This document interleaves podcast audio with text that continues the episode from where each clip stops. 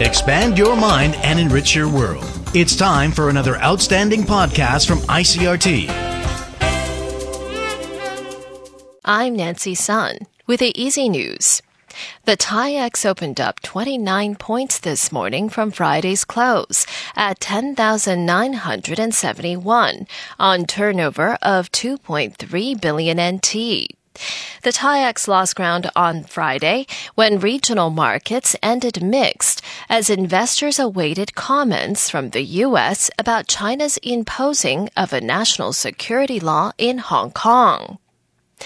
The Central Epidemic Command Center has reported no new coronavirus cases, leaving the total number of cases here in Taiwan at 442 since the pandemic began late last year. Speaking during a special press briefing in Tainan, Health Minister Chen Shizhong said it was also the 49th consecutive day with no domestically transmitted infections. The last time Taiwan recorded a domestic infection was April 12th. While the last imported infection was confirmed last Friday, and it was a man in his 20s returning to Taiwan after studying in Russia in February. Chen was visiting Tainan to help promote local tourism, and he also visited Taichung before returning to Taipei.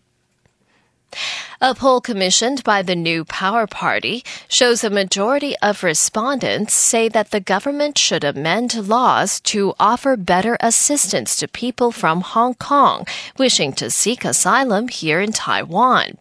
According to the survey, 60.3% of respondents believe the government should amend the laws and regulations regarding Hong Kong and Macau affairs to meet the needs of asylum seekers from the former British territory.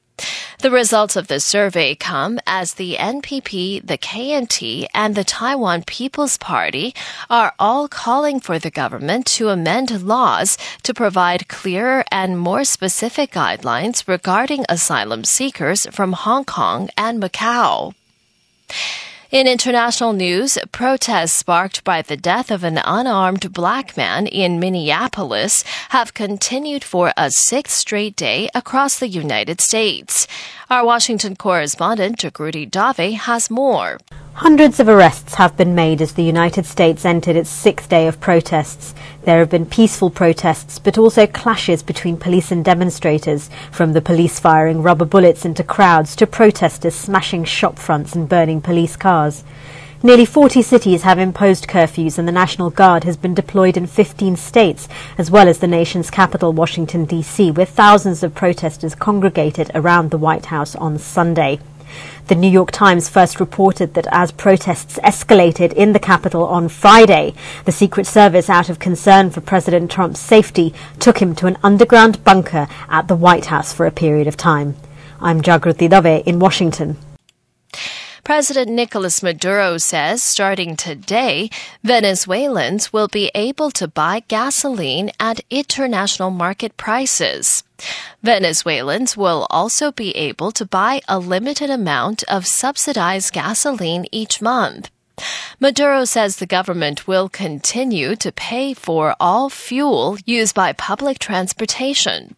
Venezuela has the world's largest underground oil reserves, but it has been forced to buy fuel from Iran as it is unable to pump crude from the ground. Venezuelan President Nicolas Maduro has accused the United States for leading an economic war against Venezuela, while Maduro's critics say years of corruption and mismanagement by the socialist government led to scarcities.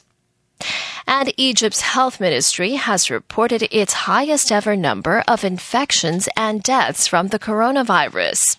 The ministry says there were 46 deaths in the last 24 hours. There were also 1,536 cases. The country of 100 million people has seen a surge in infections in the past week.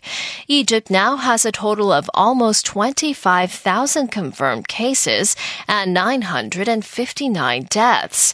The ministry says over 6,000 patients were discharged from quarantine after their recovery. And that was the ICRT news. Check in again tomorrow for a simplified version of the news uploaded every day in the afternoon. Enjoy the rest of your day. I'm Nancy Sun.